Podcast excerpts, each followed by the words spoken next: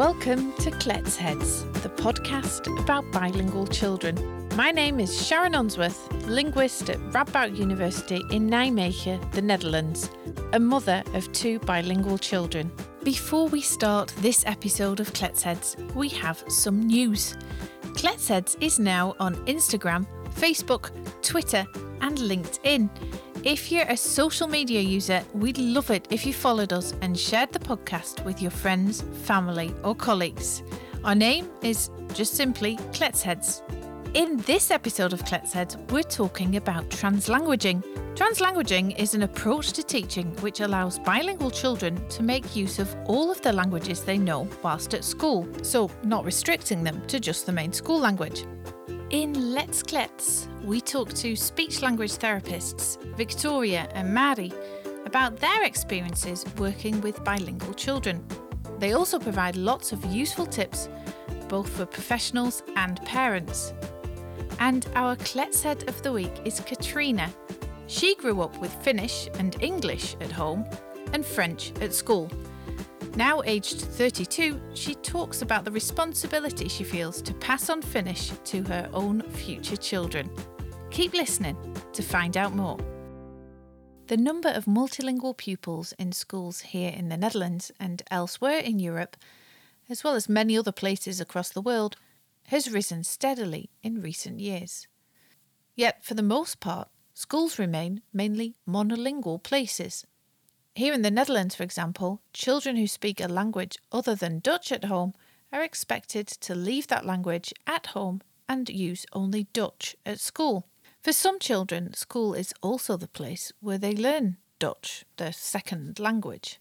But according to some researchers, learning a second language at school works better if multilingual children are allowed to make use of the home language in class as well as the school language.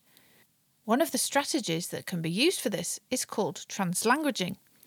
And translanguaging has been used not only to learn language, but also to learn other content, for example, maths. What does translanguaging entail? What are its goals? And does it actually work? What do we know from research on this topic?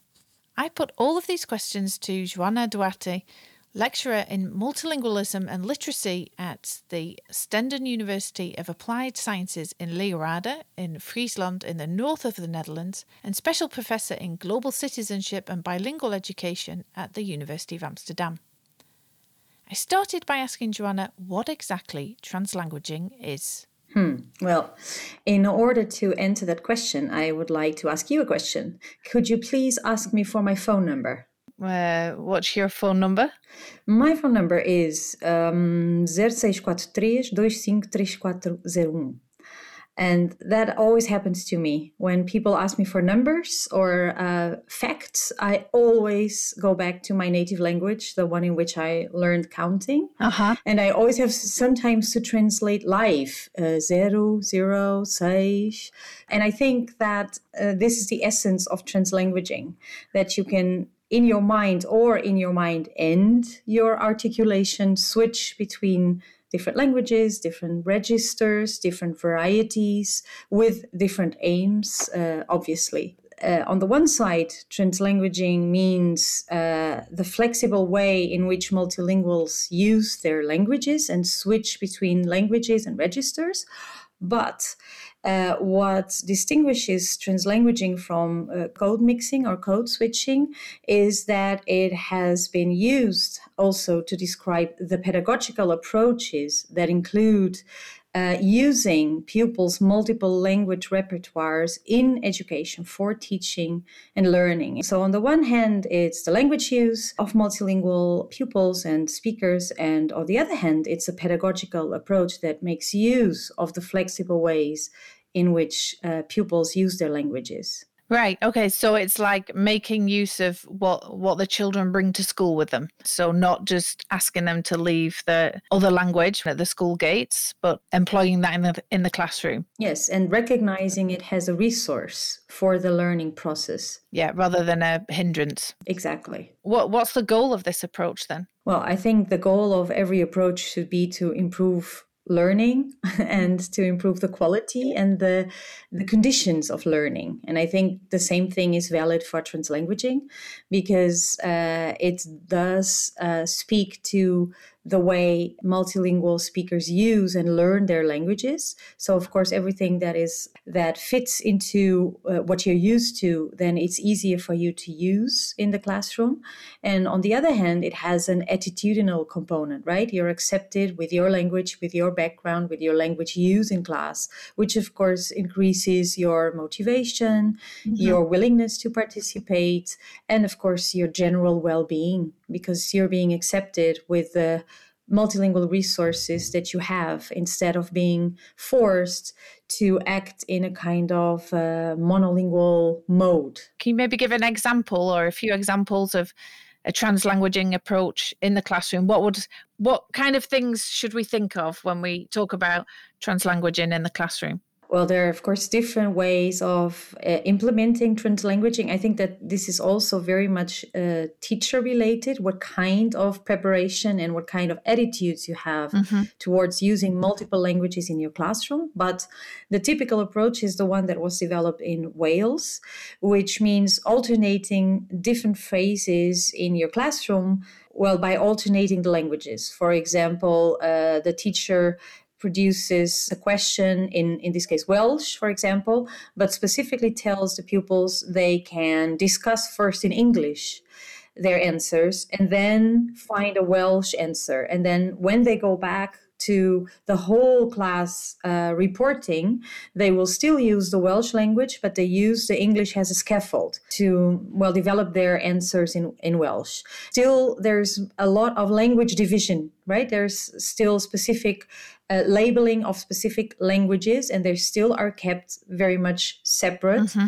in terms of the approach. And then there's, of course, the more fluid approaches, which is in which you invite pupils that share the same home language to use all their multiple repertoires without mentioning, oh, you can use Russian or you can use Turkish, because they just can use whatever languages you're used uh, to speak with each other. Normally, you don't find these approaches a lot in whole class speech, right? Right, because then you have to focus on one or two large languages that are shared by everyone.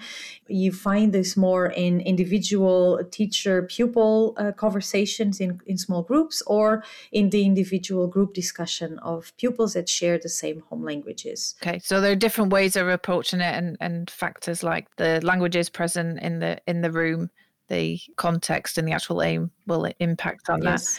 that. Um, you mentioned a, a number of goals what, what evidence is there that these goals are actually achieved? Yeah, well, like any topic in academia, there is a hot discussion about about the kinds of effects or gains you can see. Of course, translanguaging has many goals at different levels: raising involvement, working on real cognitive goals like learning new vocabulary. But there are also many goals that are now being taken more serious and that are related to socio-affective and social emotional emotional aspects like raising involvement, raising participation, uh, raising well-being, and also sense of school belonging. Mm-hmm. Uh, and tolerance towards multilingualism on the part of the teachers. So, depending on the goal that you're looking at in terms of reviewing the research, you will find also different findings. The latest research has looked at for example, translanguaging for acquiring mathematics, uh-huh. which I particularly find very interesting. And uh, they have compared, Makonye, for example, in 2019, he compared two different groups of sixth uh, graders yeah. in Zimbabwe uh, one group was able to use their uh, native languages to acquire the concepts of uh, perimeter and area in mathematics, and the other was uh, uh, the intervention was conducted just in English. And he found that the multilingual group had uh, significant gains in vocabulary so they learned the vocabulary in English much better than the group that was just immersed in the English language. Mm-hmm. And he particularly found a difference in the amount of errors and misconceptions around the central terms that were dealt with. And apart from that, he also found um, that the pupils in the experimental group, in the translanguaging group, were much more engaged uh, and were much more motivated to follow the mathematics classes. So, although he was looking at vocabulary, he found side effects in terms of their engagement and participation in class. And well there are other studies but what you can see is that uh, there are gains in terms of language learning. Mm-hmm. there are gains in uh, gains in terms of subject learning. In the case of Makonye was uh, mathematics. Yeah. and there are also gains in terms of social emotional factors such as well-being uh, multilingual identities was uh, one study also uh, tolerance intercultural competence. Right. So it seems to work then is the conclusion it seems to work under the right circumstances, meaning that the teachers have to be uh, professionalized, motivated, and engaged in in applying their own operationalization uh, that they are comfortable with, right, of translanguaging. It cannot be a top-down decision from someone without preparation. Right, right. So that's the kind of circumstance in which it is unlikely to work. Then it is. It is in the in the study uh, conducted in Belgium by Piet van Avermaet and his colleagues. They found that some of the teachers uh, in in the interventions they only did some multilingual activities when the camera was on or when the classes were being observed, but they had the feeling that between those observation moments, not a lot was happening, and I, they interpret interpreted it as that the teachers didn't feel the ownership of the approach. Right, it was something that belonged to the design of the project. That the school had said yes, we'll do it, but that the individual, not all the individual teachers felt it was the right thing to do, and so of course they did it less, and they also saw the effects on the numbers that they measured. So, translanguaging in the classroom basically means allowing children to make use of all their languages. As a teacher, you can do this in different ways, depending on how many languages are spoken by the students in your classroom and the task in hand. The use of translanguaging as a multilingual approach to teaching has various goals. These relate, for instance, to how children feel and interact with others. These are the social affective goals Joanna referred to. Translanguaging may also concern the knowledge children develop and how they engage in learning then we're talking about cognitive goals. And there are also broader goals that are not so much about individual children, but about the status of languages, about inclusion and empowerment. The gains which Joanna has mentioned so far have been for bilingual children, so children who speak a different language than the main school language at home. I asked Joanna whether there might also be gains for monolingual children, so, children who speak only the school language at home, but who have bilingual classmates. Uh, yes, especially uh, in approaches conducted from a language awareness perspective. And the gains in the uh, monolingual children are related to language awareness, to uh, language learning strategies, and also to intercultural awareness. So, the ability that you can place yourself in another person's shoes and see events or the world or whatever from their position. And they ha- they measure this also in very young children already. So there are different types of gains to be acquired by different children, but all of them can definitely learn something from implementing translanguaging or language awareness approaches. Maybe you can tell us a little bit about what the difference is between language awareness approach and a translanguaging approach. Well, language awareness does not have to be about using the languages uh, themselves. It can be about exploring. I think that's the biggest difference exploring, getting to know yeah. more. And you can do this by using just one language. So you can choose the main language of instruction. And then your topic is about attitudes or about a language area or about different alphabets or about speakers of different languages, right? So the topic is getting to know language and language diversity deeper. It doesn't mean that you use all the languages of the children to do this. Often that is not, not the case. And translanguaging really appeals to making use of your individual repertoire to make sense of uh, a task, to engage, uh, to maximize your communication with your uh, speaker that shares the same language. So it does have a different aim and it does have a, a, a different implementation. We'll talk more in a minute about to what extent such an approach can be implemented in a school system, like, for example, here in the Netherlands, which is quite monolingual. But first, we're going to hear from our Kletshead of the Week. Kletshead of the Week. In each episode of Kletsheads, we talk to a bilingual child about what it's like to grow up with two or more languages.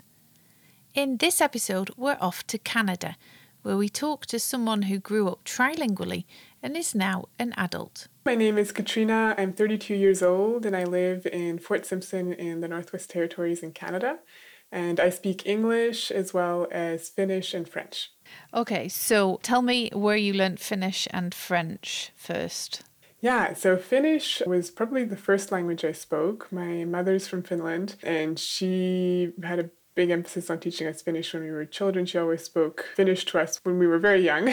so I probably spoke Finnish before I spoke any other language just because I spent so much time with my mom when I was a little girl. And then French came a little bit later. My mom enrolled me in French immersion kindergarten and then elementary school. So I started learning French at a young age as well. And then French really picked up for me in my adult life, first on exchange in France. And then I met my partner in, in Montreal and Quebec, even though he's from France.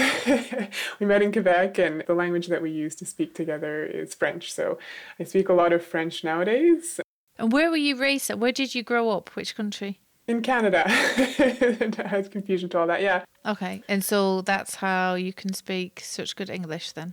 Yeah, and then my father, he's unilingual. He only speaks English, and so our, our language at home was always English. So as soon as we kind of got to the age of going to school and being more comfortable in English, we kind of switched to English as being our main language. Even with my mom, I spoke English at home eventually. Yeah, I'm curious how that went, right? Because often I, I speak to a lot of parents on the podcast, and one of the questions that I get asked by parents is, what do we do when we each speak a language and one of us doesn't understand the other person's language right? So i'm guessing your dad uh, you said he was uh, monolingual so he doesn't speak uh, or understand finnish. Yeah i think it was definitely a source of frustration for him. I think anytime we were speaking finnish and, and he didn't know what we were talking about, he would kind of be like, Speak English, I don't understand you. and even when we were visiting in Finland and we weren't speaking English, he was a little bit frustrated by not being able to understand others. But on the other hand, he didn't really ever make a very big effort to learn Finnish. So it also became a language that my brother and I became more comfortable in just because so much of our life was in English. The school in English, all of our friends spoke English. And especially now, I have a really hard time having a conversation where I can fully express myself in Finnish. And so I revert to English with my mom and my, yeah, some pieces of conversations with my family in Finland as well. Oh, okay. I mean, nobody's getting anywhere these days with the pandemic. What happens when you go back to Finland? Does it all wake up again? So it's interesting. I think a reason why my Finnish was so strong when I was a child is because we'd go back to Finland pretty regularly. Um, I don't think it was every summer, but maybe every second summer. And we spent a year in Finland when I was 13, I think. And so I'd go back for like two months, like the entire summer. So it wasn't just a week here and there. It was like a really immersion in Finnish for the whole summer. I had cousins there that were my same age. And so I'd spend my summers with them speaking Finnish. And, and so when I was young, it was always much stronger because I'd have that immersion regularly. But then as I started getting older, and even in my teen years, I started working in the summers. And so I'd go back for less and then university. And my trips to Finland became much shorter. And with that, my Finnish became much weaker. And I noticed still today that um, if I'm talking about any subject that I would have talked about in my childhood, I can find all the words that I need to. but if I try talking about a subject about like my work or when I'm studying or things that I would have kind of started doing more in my adult life, I don't have the vocabulary because I've never really practiced it. It's a bit of a point of frustration for me now when I do go back to Finland, just because I am a bit sad that I'm not stronger in the language and I feel almost like I'm losing it. And, and yeah, just that feeling of not being able to express myself in this language. And it's such a different language than all of the other languages I speak. Even between French and English, if if you don't know a word, you can kind of make it up. Or, whereas in Finnish, and even the way that phrases are constructed in Finnish, it's such a different language. It's really difficult to make up for it by speaking another language. Yeah, yeah, it is very different, right? So it's it's related to Hungarian. It's Yeah. in the same language family, and it's pretty for an outsider can seem quite complex, right? But because, like you said, because it's not related to English or to French, sometimes it can be hard to lean on your other language uh, when you maybe can't find the word. So I'm curious to hear how you experienced going to French immersion school, right? Because you were being raised bilingually. And then you basically were thrown in at the deep end, which is essentially what immersion kind of is when you went to school. Do you feel that being bilingual helped you or did it hinder? I don't really know what I was thinking when I was five years old, but I don't think it was ever really a struggle for me. Like, I know my mom also put my brother in French immersion, and after three years of French immersion, he switched to an English school because it just wasn't working for him. But it, that was never the case for me. I don't think I really ever had a bigger issue with it. I eventually, after grade six, ended up going to an English school for when I changed schools to a junior high, just because the closest school to my house was a, an English school. But by that point, I kind of had the foundation already. Yeah, and now you said your partner is a French speaker. Yeah, So you speak French and English, presumably, in your daily life? yeah, yeah. Most of my work is in English. Not all of them, but I, a lot of my friends are in English as well. But my language that we speak at home with my partner is French, and so it's a pretty pretty common language for me in my daily life. Yeah, and so I'm curious. So I know you told me earlier that you don't have children right now, but if you were to have children in the future, have you thought about which languages you're gonna or language you're gonna speak to them? Yeah, I have a lot. I think they'll obviously pick up French just because that's our at home language and we'll probably raise them in Quebec. So, from my side, I think English is a very useful language, and so I think I'll probably try and bring that there. But then I also have this sore point of wanting to teach them Finnish, but not knowing if I'll be able to, just because my Finnish isn't as strong as I'd like it to be, and just not having those opportunities to use it. And the number of Finnish speakers is not immense, and so I, I kind of have that feeling of not passing on this language that's so unique and doesn't have a huge number of speakers in the world, and, and just like a bit of guilt. It's, it's almost like you've got a sense of responsibility.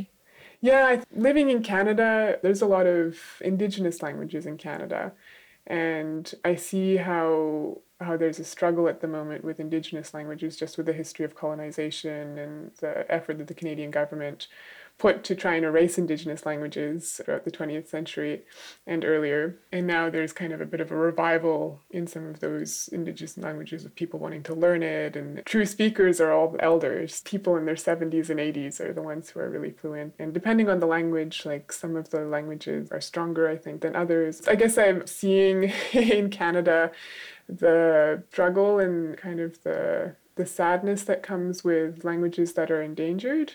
And I know Finnish is nowhere near that, but just I guess it's not a dominant language in any way, shape, or form in the world. And I guess I kind of feel like I can see how a language can become endangered. My mom was born and raised in Finnish, and me, I know Finnish, and then my children are probably not going to be great speakers, if at all. And so I can see how quickly it gets lost, and that's kind of a, a bit of a sad point. So you were raised bilingually, and now you are bilingual in your daily life because your partner speaks a, another language as well. Do you switch languages between you, or do you always speak French? Yeah, I uh, I do switch. I think the moments when I switch to English, sometimes yeah, in an argument when I'm trying to make a point at the end of a long day when I'm really tired. Even in some of my friend conversations, I'll switch back and forth because Montreal is a very bilingual city, and so the majority of people in Montreal speak or at least understand French and English. And so you can have these conversations where you're switching back and forth between languages depending on the subject or who's talking, and everyone's kind of following along. So it, it's quite common for me to switch back and forth between French and English. And I think for people who live in monolingual communities, that sometimes sounds a little odd, right? But when you know you know that the vast majority of people around you are bilingual, then it's like you make use of all the language repertoire that you have, right, to say what you want to say. So I know no Finnish. I know nothing. Have you got a good word you could teach me? I'd love to know something in Finnish. You had in your questions one about your favorite word, and I was thinking about that a bit before this recording. I think the word that I came up with was kallio. I think just because it's it's a word that I'm always searching for in another language, and I could never found it in another language. But it's just for this kind of landscape formations. It's when you have like an open rock like i don't know if you've ever been to canada or to scandinavia where you have this shield environment and you have these like rock hills like rock mounds or on the side of a lake you have a big rock. But kallio is the finnish word you have for those landscape formations. And and it's just a landscape that i come across so often in canada and i never know how, how to say it in english or in french. And so i'm still referring to it as kallio kallio K A I L L I O. Yeah, it's funny, right? Those words that you only really have in, in one language. In Dutch, there's a word gezellig. Gets translated often as cozy. It kind of means cozy, but it just means like nice and fun. Definitely. Another one in, in English, actually, that I can't find in French is home, which gets translated in French to chez soi but it's not really the same. Like home is almost a feeling of, of being at home and the coziness of it and everything. And and in Finnish you have kotona or koti, but it doesn't really exist in French, which I find interesting. can you read in Finnish? I can. It, I'm very slow. um, I did spend that year in Finland when I was 13 and I went to school there. And so I, I did kind of pick up more of the skills you'd pick up in school in Finland. Um, but it was only that one year, and I can read like emails and messages and write letters to my grandmother.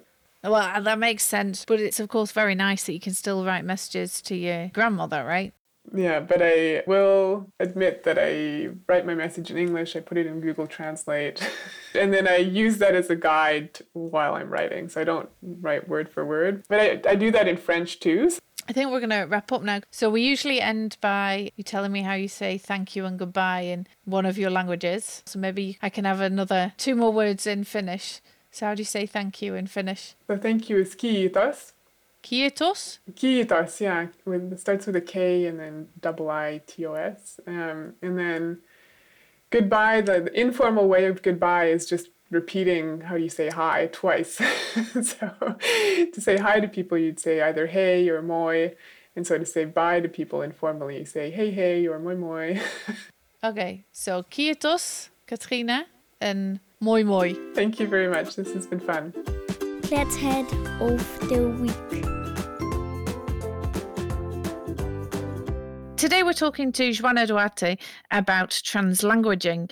We've heard uh, what it is and that there's evidence to suggest that it, under the right circumstances, it is effective in helping children not only to uh, learn languages better, but also to feel better about themselves, to be more positive about their own multilingual identity, even to learn a knowledge other than languages, for example, uh, maths. To what extent can we use this approach? approach. Now, we're here in the Netherlands, and in general, I say in general because uh, Joanna is in Friesland, which is a very multilingual part of uh, the Netherlands. But in general, I think, and you can say if you don't agree, Joanna, the educational system in the Netherlands is is pretty monolingual. Would you agree with that? Yes, I would agree with that. Yes, and, and it does mean that that Dutch is clearly implicitly taken as the majority language and the language you use, and that in foreign language education there is the uh, implicit idea that you should only use that language while teaching it, uh, thus keeping it apart from all the other languages. So it's double monolingual in this way. Yeah, double monolingual, which almost sounds bilingual, but we don't mean that. No, no. Um, we, we definitely don't mean that. And I think, you know, the Netherlands is not unique in this way, right? This is the same in, in many countries around the world. So I guess the question is okay, this approach then the it seems to work, is there actually any room for it? Can it can it be used for all kinds of languages and, and to what extent can it be used in primary school, secondary school? Um, maybe you can tell us a bit more about that. Uh, well, the answer is obviously yes, under the right circumstances. Uh, well, what we see in our schools is that it takes time, right? You cannot. Mm-hmm.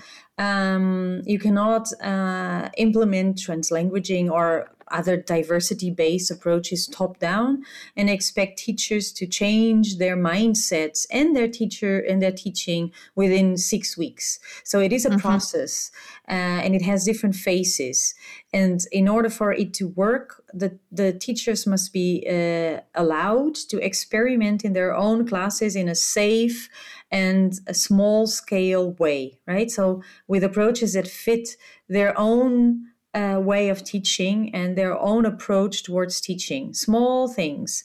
And uh, while working with the schools, primary schools and secondary schools, I've also been often amazed by the creativity and the resources that teachers have, and that were also not visible until we said, well, why not use translanguaging in relation to things that you yourself like to do? And then suddenly there were people doing multilingual theater plays inside uh-huh. and outside using all the languages. There were people reading books in different languages and making voices and uh, getting props. Can it be used then for all kinds of languages? So Friesland is a national language of the Netherlands, in case uh, you didn't know that, listener. a minority language, just uh, like other languages around the around the world. But you've also got, you know, the languages of children whose parents have immigrated into a country. You've also got different dialects within a country. Can you use it for all of these things? Sure. It's just the way that you implement these approaches is different, right? If you want to switch between Frisian, English, and Dutch, which is also a kind of a translanguaging within the province of Friesland, then you can use these three languages almost to fulfill the same functions, right? To learn, to use the book, to ask for instructions, to ask for a translation, to acquire new knowledge of history. It doesn't really matter. But if you want to use Spanish or Arabic, Arabic or Turkish or Tigrinya or Chinese as a teacher, you yourself do not normally yourself as a teacher do not speak these languages. So your mm-hmm. approach to using them in classroom will of course be a very different one. And that means that you have to empower your students and encourage them to use their languages when working uh, in small langu- home language groups. And you have to change your school system to make room for these languages um, for example, some of our schools have a home language reading corner. So all the mm-hmm. pupils mm-hmm. of a language, an hour a week, they read in Polish or in Arabic for the younger children. Sometimes there's a parent coming or a grandma coming to read um, to read in, in those languages. So the, the structure of the school has been adapted so has to give room to those languages when it's difficult to do it in class. Then uh-huh. There are other schools that use digital tools like apps. Um, other schools they've decided to involve the libraries and specifically ask the library to have books in the different languages and to find um, people that can read in those languages. So, depending on the languages that you have and the parents that you have and the possibilities in the community, you can adapt uh, your school uh, and your school activities uh, to include activities in those languages. That sounds great. You you did touch upon one of the potential concerns that I think uh, teachers might have, and that's that. Well, I don't speak all of those languages. How's that going to work? You're saying you know give the room to your the pupils to let them them speak them yeah and what we see is that when teachers do that the pupils they feel the trust of the teacher And normally they are very respectful because we've made some recordings of the students while they are working in their home languages in Bosnian and in Twi and in Tigrinya. And uh, we had our student assistants translate uh, these uh, recordings. And we found that 90% of the time they were just doing their task as asked by the teacher. And the rest was more managerial, like where's my pen or where did you put it again, like fighting all over school material. And some was what did you do in the weekend? But we also, of course, found in the groups that chose to do their task just in Dutch. What the children said is they felt more comfortable. They said it felt more like being at home and I could focus just on the task and not doing the task and doing it in perfect Dutch. Here's what some of the teachers who took part in Joanna's research had to say about their experiences using a translanguaging approach. Something that I do a lot during language lessons that focus on vocabulary is to say, We've learned a new word, and then add, How do you say that in your language? It's not a separate lesson. I don't do that. That's also impossible in our context with all the things that need to be done each day. I just integrate it into the regular lessons. The first positive point we saw is that the children feel seen, they feel respected, they gain more self esteem for their own language, that their language may also be there in a new country. That is very valuable. The children experience that their own languages are also important when learning new languages. Some pupils know quite a few languages.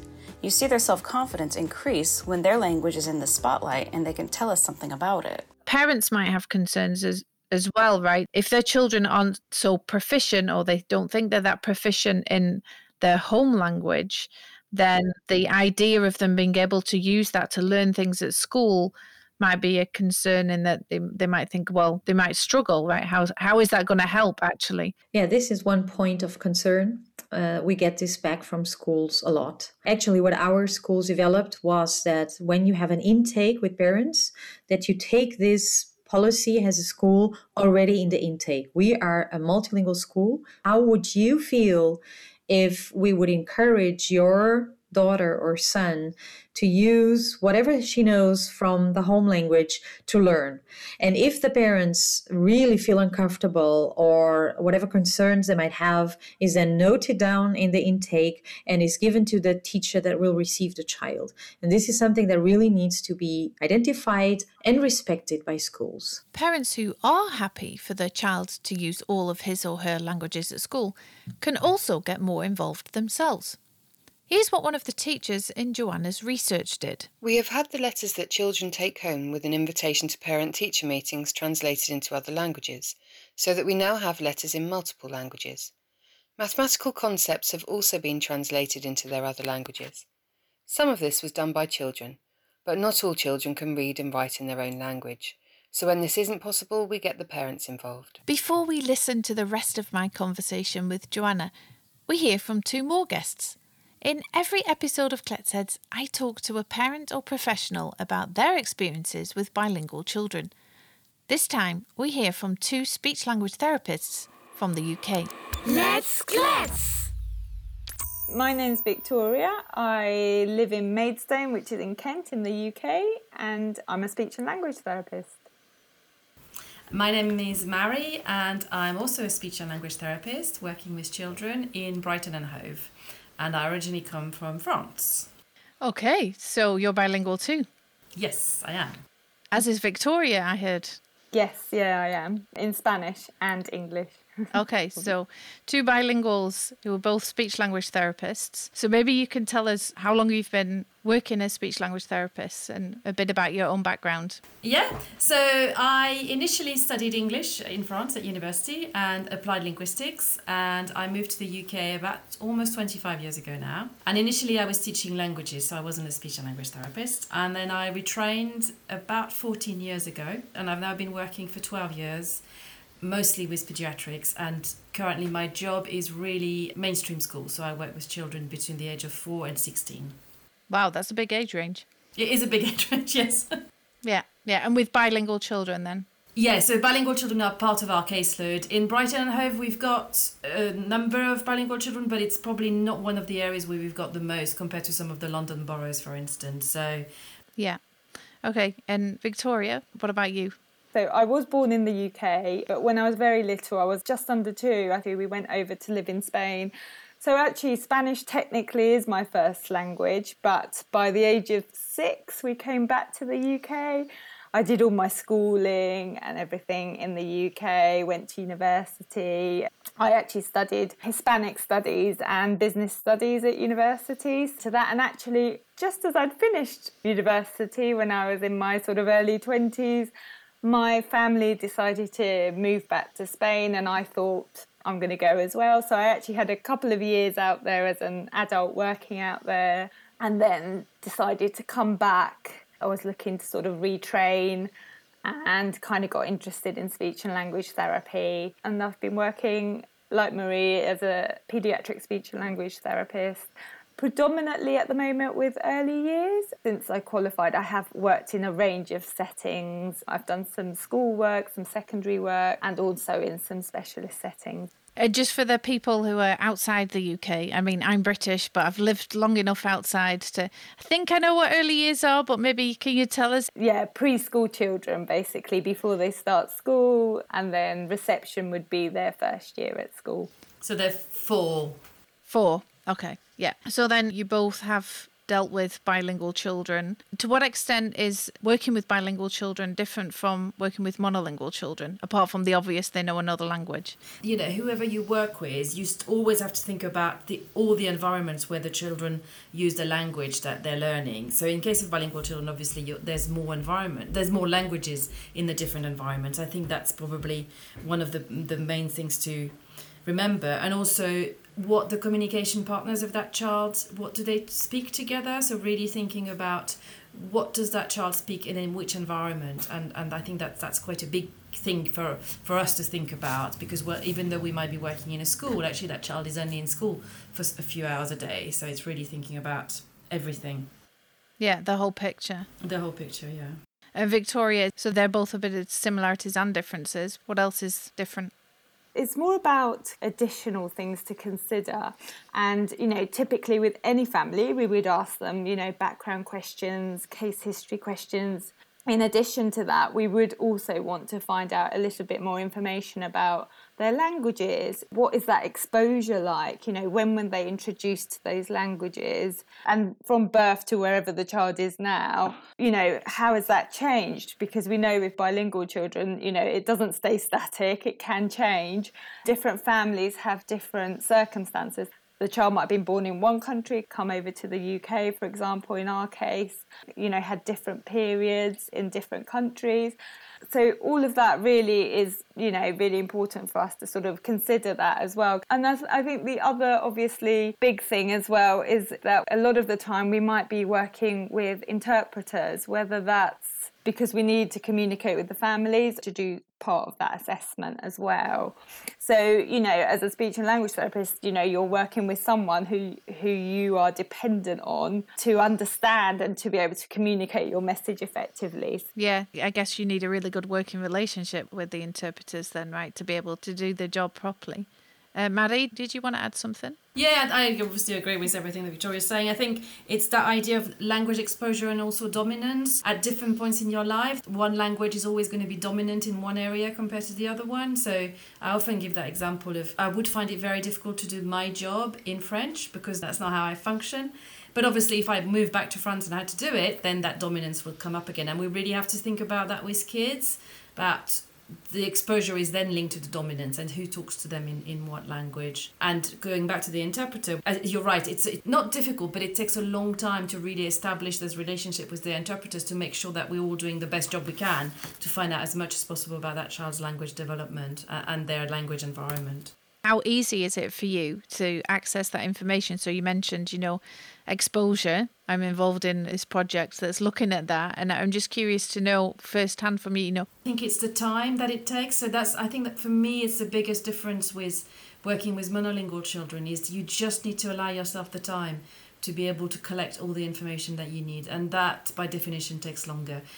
At the end of the day, we are still looking to provide an equitable service. And what we mean by that is that we want to provide the same standard of, you know, assessment and intervention that we would for a monolingual child.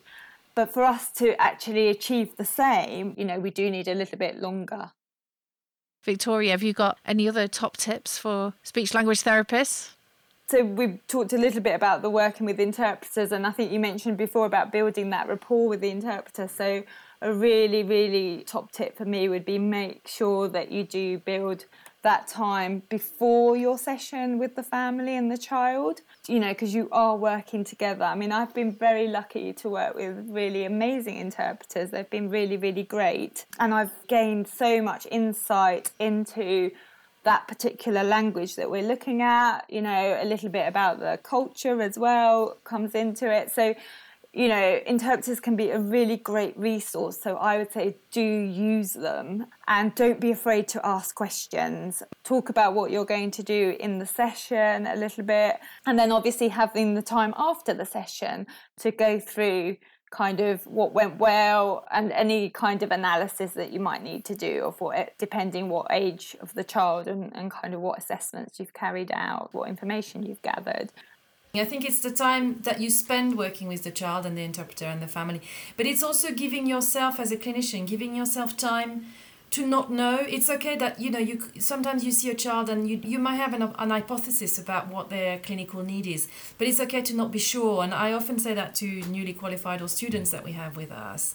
You could start from somewhere. You've got a baseline, and, and then you'll see how the child progresses. You'll see how the child, you know, how he responds or she responds to the support. So it's not just time in terms of okay, you need more time to do the actual work, but it's also time as a, as a sort of longer piece of work, if you want, over, over months sometimes. So we don't always know everything straight away, and that's completely okay. I think it's really important to emphasize that. Have you got any other top tips for colleagues? I think one of the top tips, and it might be more about a recommendation for good clinical practice, is to not score formal assessment. So you can use some of the, the resources and the materials because they may be useful to gather information, but what you're looking for is not quantitative information it's qualitative and and I think we still see a lot of that in practice that people feel that they're not confident enough maybe to kind of state the level of need of that child, the level of impairment, but actually you do have the clinical skills and just take the time and, and please don't score formal assessments. Yeah. Do you have any tips for parents? Parents of bilingual children who are going to a speech language therapist or have been referred to a speech language therapist, what kind of things should they pay attention to? Are there any do's or don'ts? Very much want to reassure parents that, you know, being bilingual and raising their child bilingual is not going to have a negative impact on their language development. Now, I do get sometimes parents that maybe have been advised by other professionals, sometimes, or other parents as well, or maybe just concentrate on one language because if your child is struggling a little bit, which predominantly tends to be the language that's used in the school, in the learning environment. So, a lot of it is around sort of supporting and advising parents, as well as other professionals actually, that actually you know, it isn't going to have a negative impact. So if your child has got language learning difficulties, then they will have that whether they're monolingual or bilingual. So it's not going to make it worse. So it's really reassuring them with that. And really, my main thing for families is use the language that is natural for you. And that can be really different for different families. Of course, we want, you know, we want parents to use the language that you know they're going to give their child the best sort of language models and things like that. But we've got to think that those parents as well they may have come to the UK and they're very new to English as well. They're learning it alongside their children. And so it's about what's natural for you in that environment. Yeah perhaps not being so dogmatic about things i guess right? Yeah and the, the other thing I was going to add also is code mixing. So, you know, using words from one language into the next or code switching, that's completely normal as part of bilingual development. Because often parents say, oh, but he's putting French words into an English sentence. Like, but we all do it. I do it when I speak English with my, or French with my English friends. you know, it's, it's just normal. It's, it's, it means that they're communicating and they're using the language that comes naturally. And some words you will only know in one language for a while because you just haven't used them. Or some words actually don't exist in another language. Yeah. Let's think a bit broader now. What does the future look like for bilingual children over there in the UK? Is it looking rosy or not so rosy? I think it depends probably where you live you know that we talk a lot about postcode lottery in about the nhs and health service i think it's probably true with education i think some areas have got more money than others it also depends about the school decision. You know, a lot of schools have got really tight budgets and they have to make decisions about where that money goes. Right. Um, and where they train their teachers. So, I mean, you know, I think there's a lot of really good practice out there, and there's some really good organizations that support children with EAL um, nationally. So, I think there's a lot of really positive things. The things that I think are still remaining as a maybe not an issue, but something that we still have to talk about is to, to really make sure, and I think Victoria mentioned that earlier on, really make sure that, you know, the message that goes across is not um, it delays your language acquisition if you speak two languages or three languages. It doesn't. Um, and I think that message is still sometimes out there, and which, you know, so that's probably not so rosy. So there's some myths that still need busting. Yeah. I'm definitely hearing more of, of those messages that are coming through. And also, there's a lot more on the internet as well. There's lots of, you know, podcasts like this one, obviously, lots of things that are sending out all all that that right information because i think what's really important for us is that whatever you decide to do in terms of bilingualism you know you do it but you've got the right information yeah, yeah, and that's the actually the whole goal of this podcast is to give people information, not to tell them what to do, but to give them information based on you know the latest findings and also people's experiences, which is why it's great that you guys are willing to share your experiences with us. Just to wrap up, then, so you've both worked for many years now as speech language therapists with bilingual children. You've said a you know a bit about things that have improved, things that could still be better. What are you most proud of? We're both involved in the Bilingualism Clinical Excellence Network, and we've done a lot of training for specialist teachers and speech and language therapists. And I think some of the training we've delivered, but we've also had external speakers, researchers coming to talk.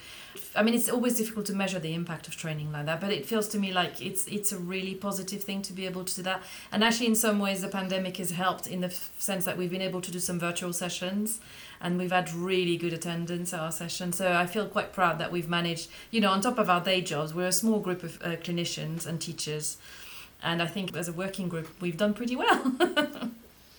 Sounds great. So multilingual advocacy, yes, essentially. Yeah, yeah, yeah, yeah. Victoria.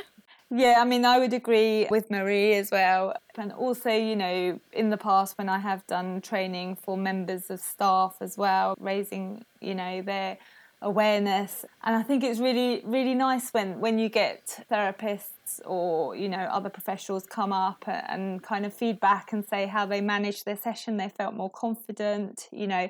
So when you get nice positive feedback then that's always really great. Yeah yeah, yeah. So the feeling, I suppose, that you know that what you're doing is having an effect, and uh, you know the it's like a. So this is a good example of being bilingual. I can only think of it in Dutch. What I want to say, that's like a bit of oil that spreads out. All right, okay. I don't know what that is in English. I'm rubbish at idioms, but anyway, that the spreading of the positivity towards and the confidence that people have in knowing how to work with bilingual children and their families. Well, thanks ever so much for taking the time to share your experiences and thoughts. It's been really great to hear about them. Good luck yeah. with everything. Thank you very Thank much. you very Thank much. you. Cheers. Let's Klets. Thanks to Victoria and Marie for sharing their experiences with us. The project I mentioned during our conversation is called the QBEX Project. QBEX stands for Quantifying Bilingual Experience. And in this project, headed up by my colleagues at Leeds University in the UK, we're developing a user friendly online questionnaire in many different languages, which can be used by clinicians, teachers, and researchers to gather information about bilingual children's language environments and history from their parents and from the children themselves. There's a link to the project's website in the show notes. Back now to my conversation with Joanna. I have one last question, and that's also actually about home. Are there any aspects of translanguaging that parents can use at home? Often at home, you you faced with a different problem. So when children want to talk about what they've learned at school, they often switch from your language, if that's not not Dutch, mm. uh, to the school language, whatever whatever that may be. Even if in other circumstances they would carry on speaking the home language. And i'm wondering there can you implement an, a translanguaging approach at home even? Yeah this is this is a good point. I think that all parents of multilingual children struggle with this. I think that what translanguaging has taught me as a mother is uh, to be much more tolerant about the translanguaging practices of my son if he comes mm-hmm. home and he wants to speak well when we lived in germany it was german. When now in the netherlands is dutch or frisian. To tell me about school i let him. I, I don't say anything about it. I just accept it. And i answer then in portuguese or ask questions in portuguese. And then he goes on. Uh, what I notice is if we really have a conversation, so it's not just, oh, my day was nice, thank you. Uh. So if there's a conversation following this uh, teenager uh, way of talking, then he will eventually switch. Uh-huh. Like after like 20 minutes or half an hour, then you see more, or I hear more Portuguese and then more Portuguese and more Portuguese, and then it's just Portuguese at the end. So it has taught me to be patient and to be tolerant towards his own needs to express himself in a translanguaging way without having to roll his eyes like, oh, my mom wants me to use Portuguese. Uh. Because I noticed when we did that, that he was not motivated to tell me stuff mm-hmm. because it was it was too much work to and tell me about his day, which is already horrible, right? Talk to your mother about your day. Who the hell does that? And then it had to be in Portuguese. And since I don't do that anymore, um, we have many more conversations now when he comes from school. And eventually, they are mostly in our normal communication language. Yeah, I think that will be very reassuring to many parents. Thank you, Joanna. This has been super interesting to hear about all the different ways that translanguaging can be Im- implemented and successfully implemented at school and potentially also at home. If you want to know more about Kletsheads, go to kletsheadspodcast.org.